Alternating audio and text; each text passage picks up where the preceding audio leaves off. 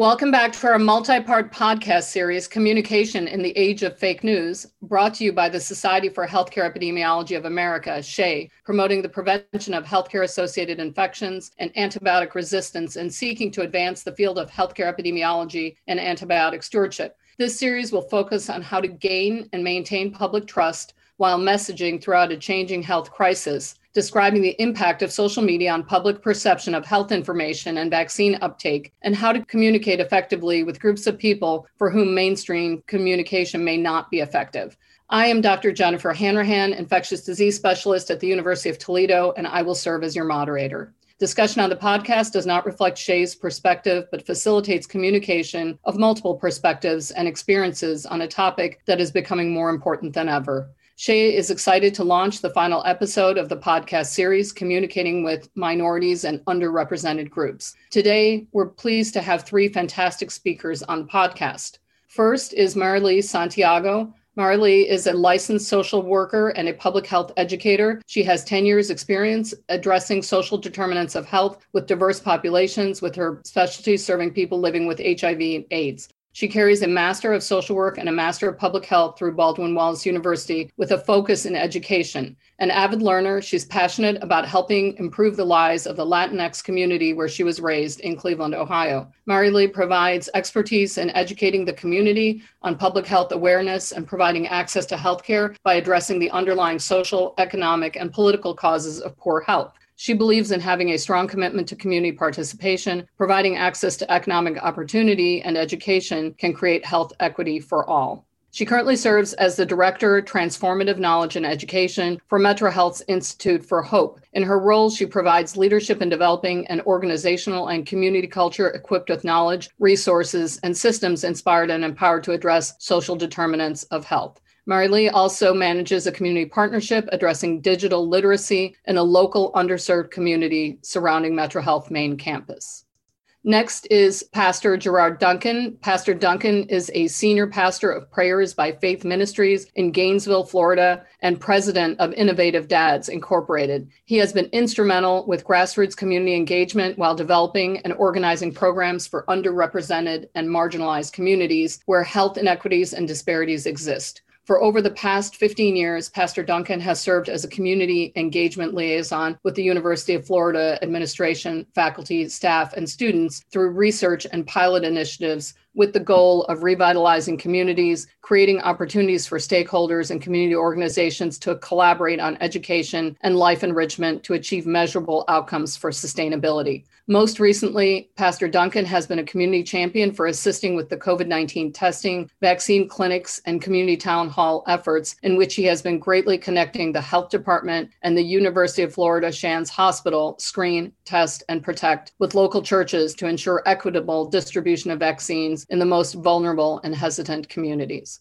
Pastor Duncan is a member of the governor's faith based state community advisory board, former member of the United Way of North Central Florida, and a past chair of the Family Jobs Committee, Gainesville for All. In addition, he is a member of UF IFAS Extension, Alachua County Advisory Committee, the UF Strategic Jury Award Committee, City of Gainesville Strategic Planning Committee, the Department of Juvenile Justice Faith Network, Santa Fe College Community Advisory Board, and the Gainesville Thrives Board. And finally, Sheikh Nuru Muhammad. Mr. Muhammad is the Minister of Religion at Al Abbas Islamic Center in Birmingham, United Kingdom. He is also the co chair and national trustee at Citizen UK, a people power alliance of diverse local communities working together for the common good. And finally, he is a member of the Places of Worship COVID 19 National Task Force in the United Kingdom, working with the UK to develop and oversee plans to help safely reopen places of worship in the country. Thank you all for joining us today. We're happy to have you on the podcast. We look forward to a fantastic conversation, and I know that our listeners will learn a lot from each of you. So, to start off with, can you each provide some background of your work and experiences around communicating with different racial, ethnic, cultural groups around science, healthcare, and vaccinations? And we'll go ahead and start with Marilee. Yeah, certainly. Thank you, Dr. Hanrahan, for allowing us to be part of this conversation today. I would say, with the work that I have been doing as a social worker in my tenure, I have focused on ways to widening the socioeconomic gap, racism, and discrimination that contribute to inequitable distribution of healthcare and mental and physical health disparities among Latinos and other people of color and those that are in poverty, especially now during the time of COVID, as a leader in transformative education and then some of the work that I have done is on a multidisciplinary team basis. So the work that focuses on people living with HIV and serving the Latinx community, identifying some of the care gaps and providing access is key to the work that I have really contributed to. I would say that creating that cohesive culture of health equity is another way that I have been able to educate others and work together for marginalized individuals and to ensure that each person has a fair and have an opportunity for health and wealth, as well as an equitable access to basic resources that requires the goal to achieve the best equity for individuals that may be impacted by some form of a chronic illness, such as HIV and AIDS, and others like diabetes that impact highly within the Latinx community. Thank you. And Pastor Duncan, can you give us a little bit of your background? Yes. Good morning and thank you, Dr. Hanrahan, and greetings to everybody. Yes. So I've been working over the last 15 years primarily inside of the marginalized communities. Mainly, I started through community engagement outreach through my church mission work. And I recognize disparities within the community.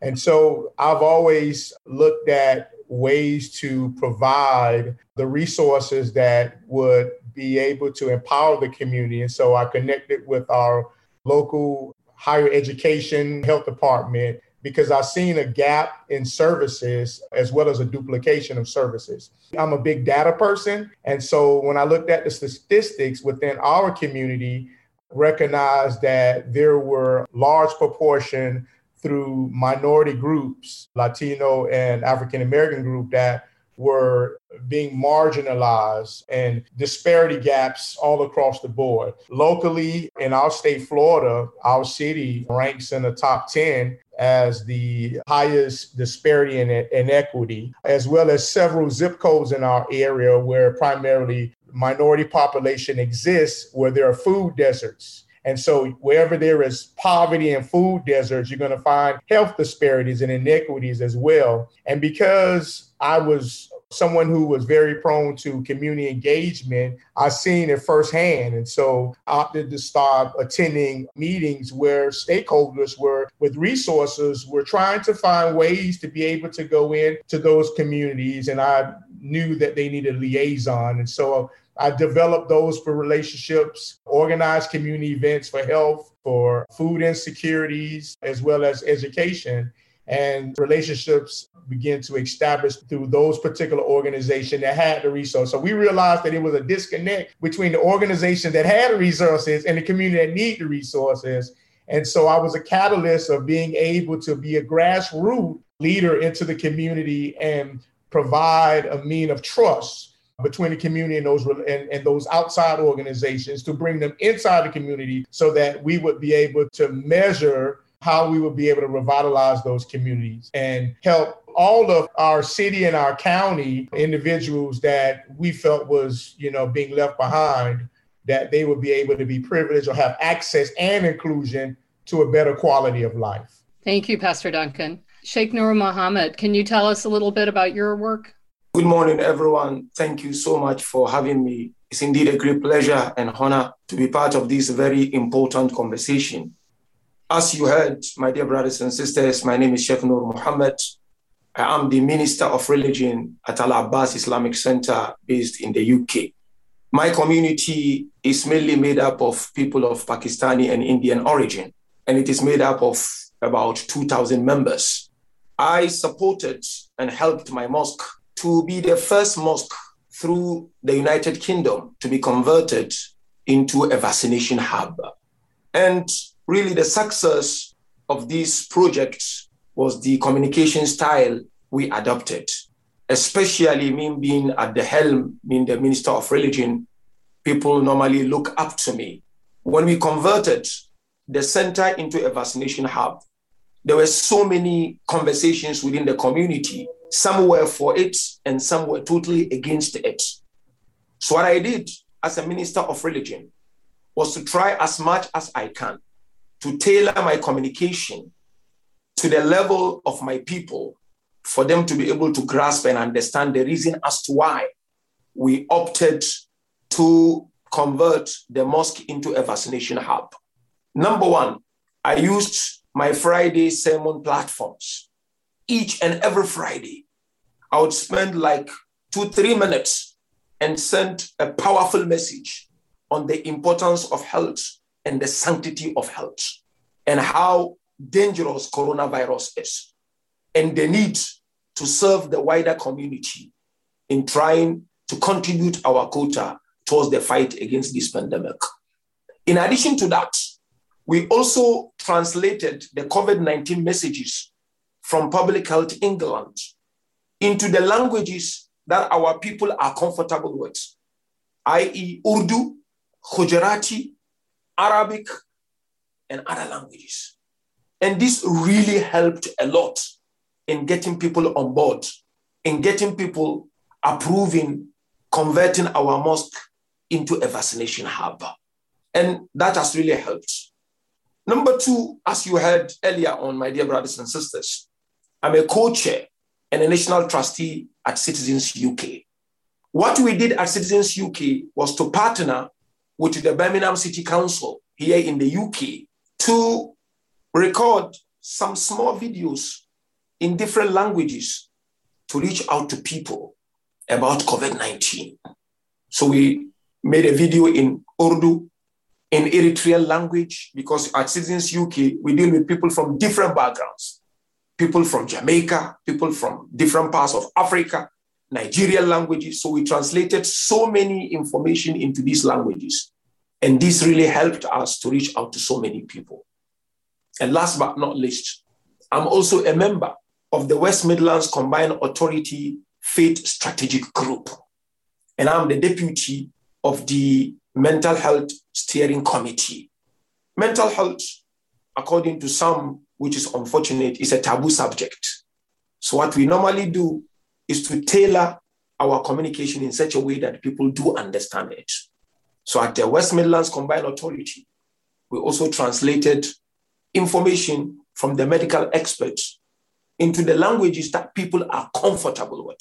And that has really helped for people now to accept the reality that mental health is not a taboo, it's not a myth, it's something which is with us, and we need to do something about it.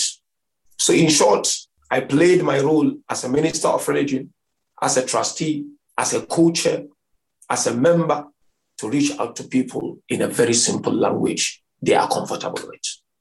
Thank you so much, Sheikh Mohammed. Thank you all for all the important work that you're doing. I have to say, I'm incredibly impressed by the breadth and wealth of experience that you all bring to this conversation. So, Sheikh Mohammed, you certainly answered why it's important to have health messages tailored for different groups. What can healthcare workers be thinking about as we're trying to communicate and as we're trying to provide these messages? Pastor Duncan, Yes. So, you know, what is important, and I wanted to definitely make sure that on this podcast and messaging is to really make clear as relates to minority populations, primarily African American, and really being already affected by pre existing or underlying health issues. So, historically, we understand that minority groups, per se, the African American has has had reason to be hesitant or full of mistrust historically. And so when I became involved with the COVID 19 testing, I wanted to be clear that this was an epidemic or this had become a pandemic that we had to make sure that the most affected population, being African American, would be educated and we would be as culturally sensitive, but very aware of how important it, it would be for that population to be tested and vaccinated. And so when I became a part of UF Health Screen Test and Protect, primarily for the faith community, I recognized that the faith community was one of the most hesitant community itself because of our faith in God.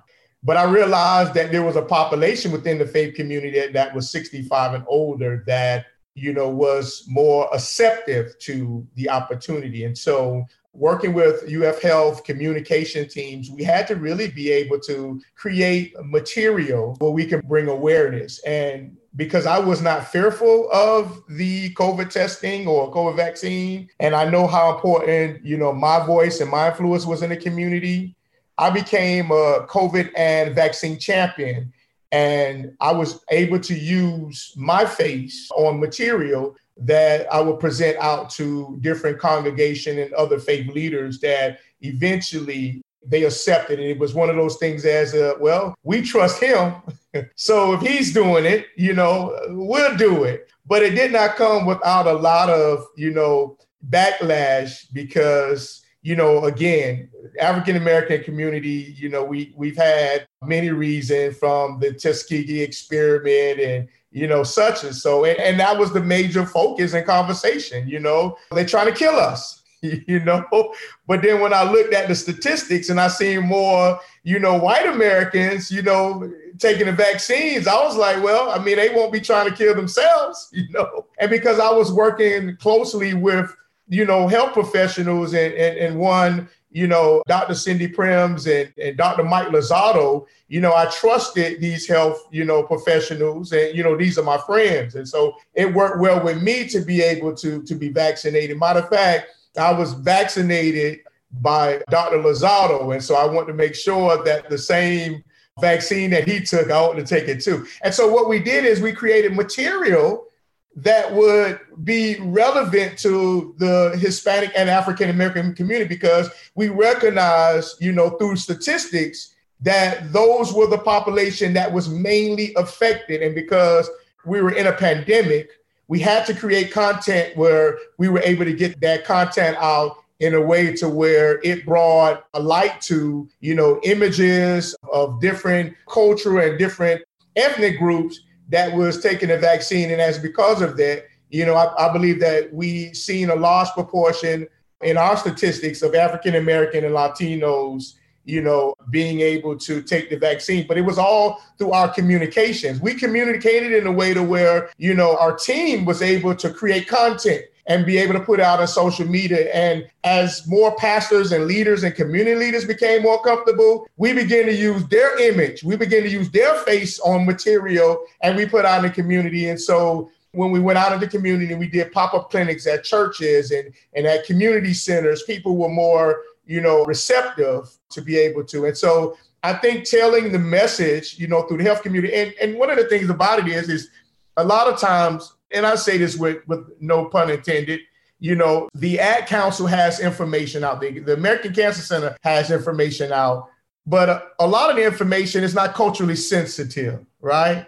You can't use words as, you know, the black community, right? And so when you put that information out, you know, it's like to an already hesitant group, it's almost like, okay, you're already marginalizing us in, in, this material. And is this some type of another case study? Is, is this another Tuskegee experiment? So we had to, for those of us that believe that we believed in the science, in no way eliminated our faith in God, but we believe that God also created the knowledge and wisdom of scientists, specifically scientists who you know, who, who have faith themselves. And so when we tailored those messages, those messages, you know, through that steering committee, they was very receptive because we were the ones in the community. We were, were the ones who access. And Sheikh Muhammad said, you know, well trusted. We were very well trusted. And so our voices were being heard. And so as we were able to be a part of the creative content,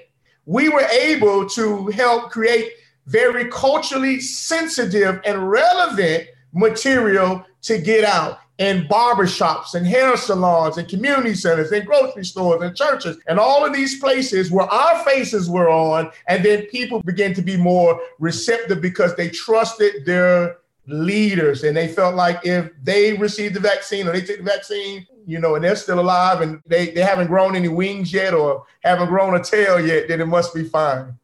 Pastor Duncan, thank you so much. What, I hear you saying is that healthcare professionals should be working with a lot of other people, not just sending messages out, but actually making sure that the message is coming through community members who are trusted. So I think that's incredibly important information. Sheikh Mohammed, you're nodding. Yeah, thank you so much, Pastor Duncan. I think you've literally mentioned what really I wanted to say. I just want to add one or two things here. You know, it's important the health messages are tailored for different groups.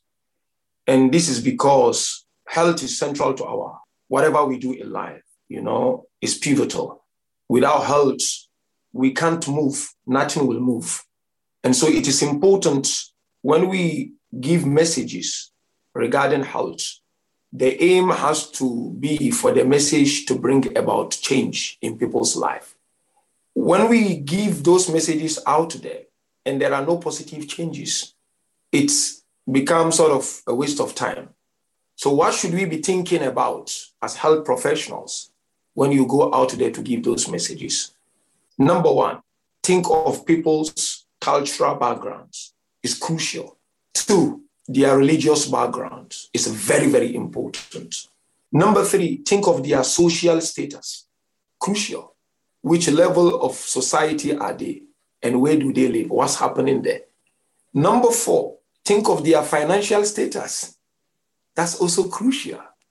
And then, of course, last but not least, make sure the message is related to people because people will only accept the message and take it on board if they find it relating to them. And how do we make sure it is related? It is only when they see people who consider them as part of them giving those messages to them. And so it's important we consider these things that I've just mentioned if we truly want to bring about positive change. Thank you, Sheikh. Marilee, would you like to give your perspective?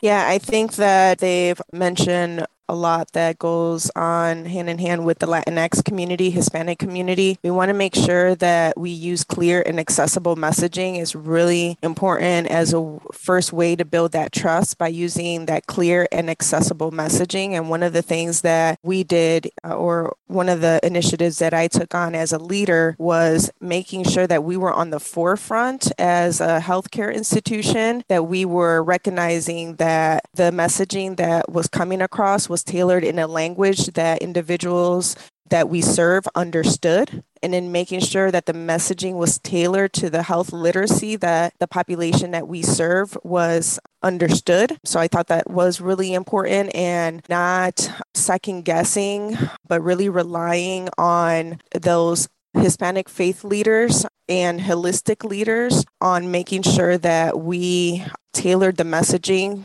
appropriately and we made sure that it was at a level where it wasn't offending individuals. So oftentimes healthcare professionals need to understand or, or be clear that the information should not be in a chemical term a form of messaging and explain it where it's too technical because it can come off as offensive, right? And it can be, it can minimize empathy to your patient to your community members. It was important for us to provide that consistency to ensure that the readers weren't confused or felt conflicted with the messages. We provided the clarity and transparency in every messaging that we did was really, really important. Another component that was really important for the Latino community was making sure that we met them where they were so during this time of the pandemic, still, folks highly rely on Facebook and Facebook Live. So we have the connection with the Mexican Consulate of Detroit. So our, our window of health program, Ventanilla de Salud, has been on the forefront of making sure that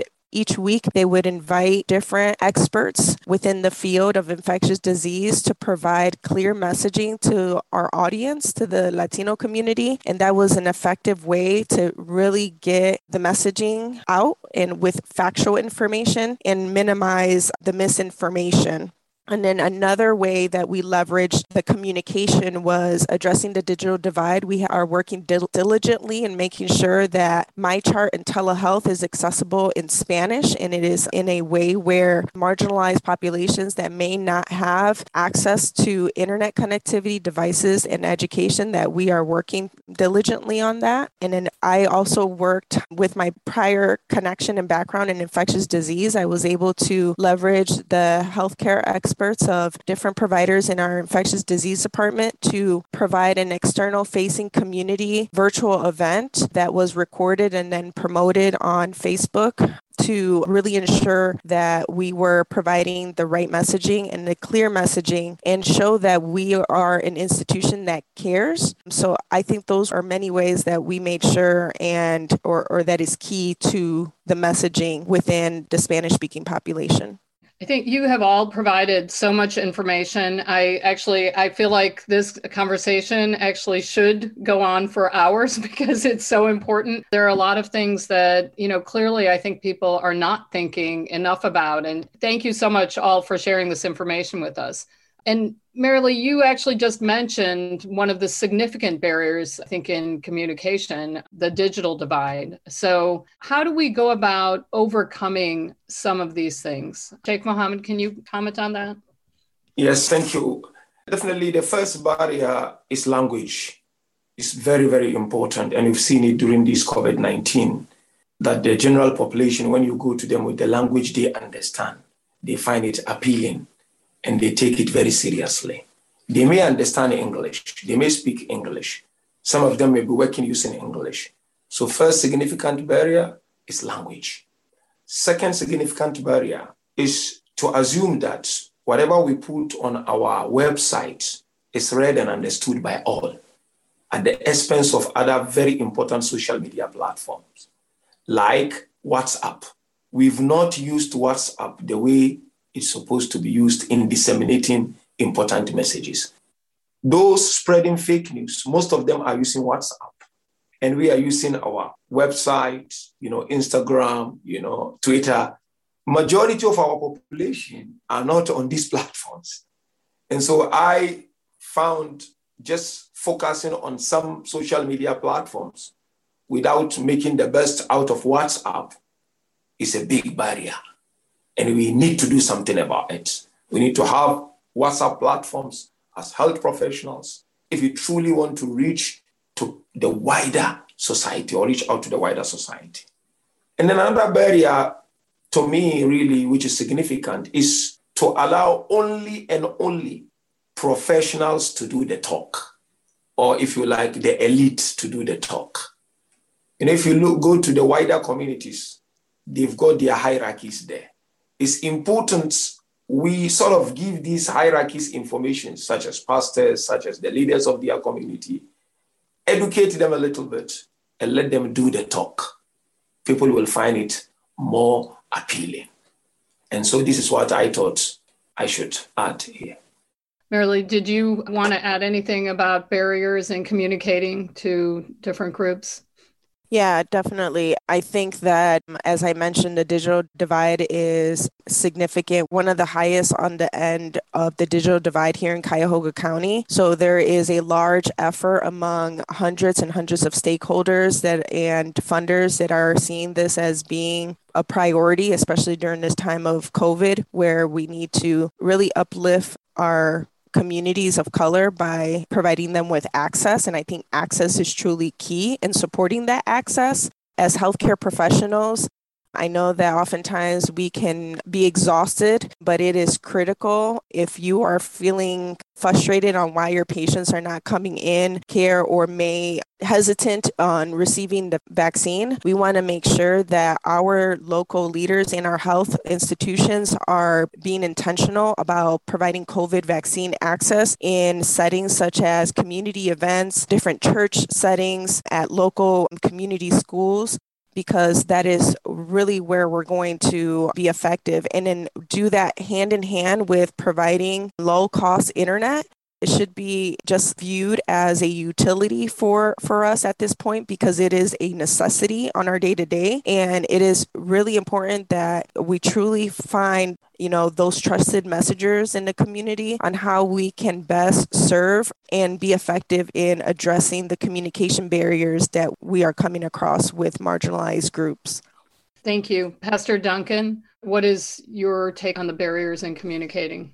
Yes, I found it very interesting at the height of the COVID vaccine vaccinations that as population and demographics begin to change as it relates to the white Americans and African Americans, I've seen a stagnant number in Latino. In our area, we have migrant workers and migrant workers who have really been marginalized themselves in rural areas. And so I had a concern about being able to see those numbers change because I started seeing African American numbers turn when it came to receiving the vaccine. And so the Hispanic numbers didn't change. And so one of the barriers was engagement for the migrant community. We are a welcoming city, but there's still some hesitation as it relates to, you know, documentation. And so we had to make sure that we created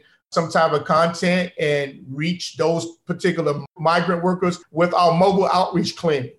Many of those rural areas don't have access, so we had to meet them where they were. Another barrier was when we began to start registering groups for the, for the vaccine, there was an overwhelming amount of Hispanic community members that would contact me They had no English. And so I had a hard time trying to find someone who could be able to help. And so we were able to find someone who were able to digitally, just through cell phones, you know, text the information to where we were able to register them. So there are quite a bit of barriers, even with the Haitian community. We have a Haitian community as well. We had to create content for the Haitian community as well because there were a large proportion of Haitian community members themselves that didn't know English. And so we had to create content for them as well. So those barriers, community engagement is also the digital divide and even the mobile devices is something that we had been working on in order to make sure that everyone throughout our community had equal access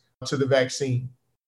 Thank you. How has COVID 19 revealed the communication disparities among these different groups, and what should we be learning from this pandemic as it pertains to communication? Marilee?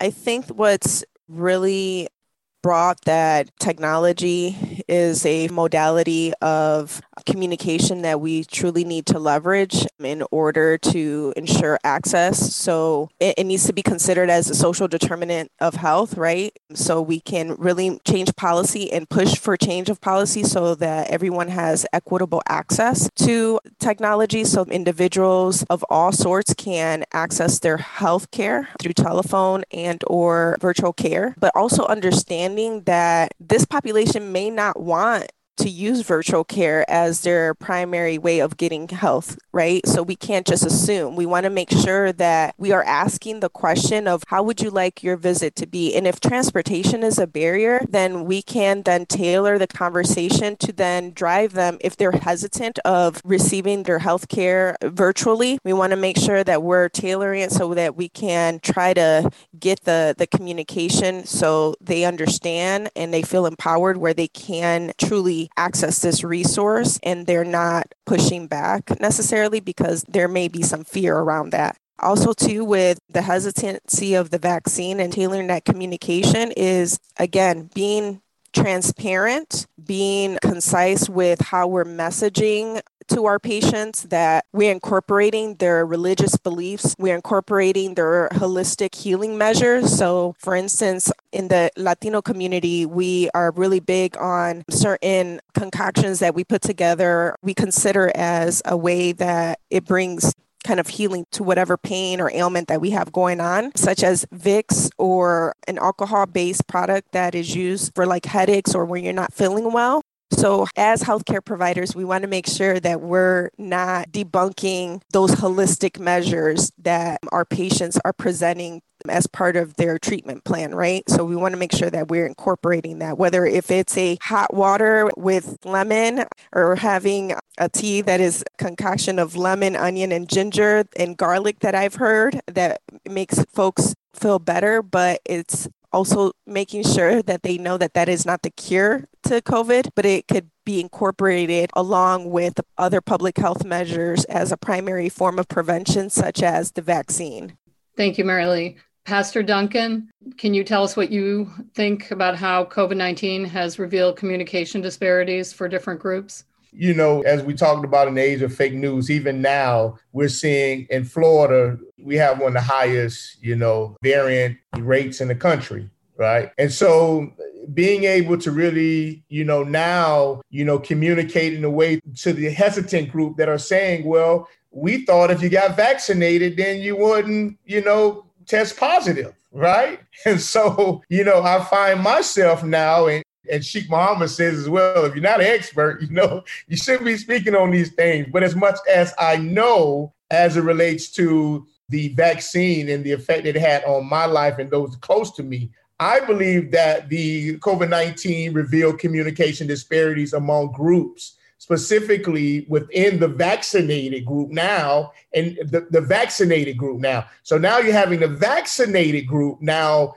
being very, you know, concerned or cautious as it relates to the information that they're giving to the hesitancy group that question why they got the vaccine. And so now, you know, we're seeing vaccinated people, you know, saying, well, I'm not even sure because I tested positive. So I think COVID 19 really revealed, you know, communication disparities first amongst different ethnic groups, but more or less now amongst vaccinated groups. And I believe that through the pandemic, what we should learn is, you know, how to be able to make clear accessible information and education. We have to educate, specifically with this new variant. We have to educate. I found myself the other day, someone was asking me a question about now, you know, who was hesitant for the last couple of months. Now they want to be vaccinated. They say, well, where do I get vaccination at? You guys still doing vaccination? And so I'm trying to call around like where to go at, right? And so I think the COVID 19, it, it, changes as it relates. Do I go to CVS? Do I go to Walgreens? Do I go to Walmart? And when you call these places, they're not doing walk ins, it's by appointment. So I think a lot is changing, but where is this information centralized?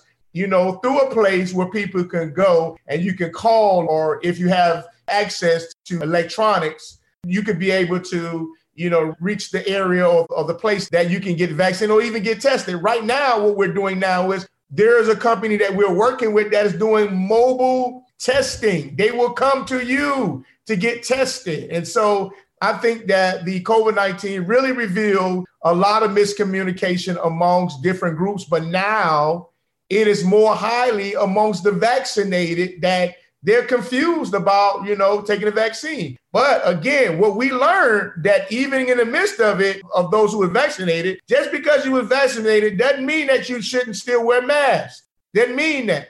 So I think there's a lot of more communication and information that needs to go out. And what we learn from it is we need to do more town halls. We need to do more education. People, people need to be educated because there are still questions. And now I have questions that I'm concerned about that I want to be able to be ready to defend why I received the, the vaccine and why, you know, I will even encourage those who are hesitant to receive the vaccine as well.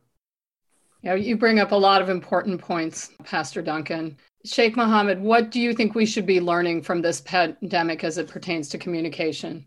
Yeah, I think the pandemic has really exposed the miscommunication that has been happening for many years. In the sense that if you look at our communication tools prior to the pandemic, you realize that it was only benefiting few groups and not the wider groups. And we've realized and seen this during this pandemic. And I think the cause for this really is lack of balance between digital and in person communications.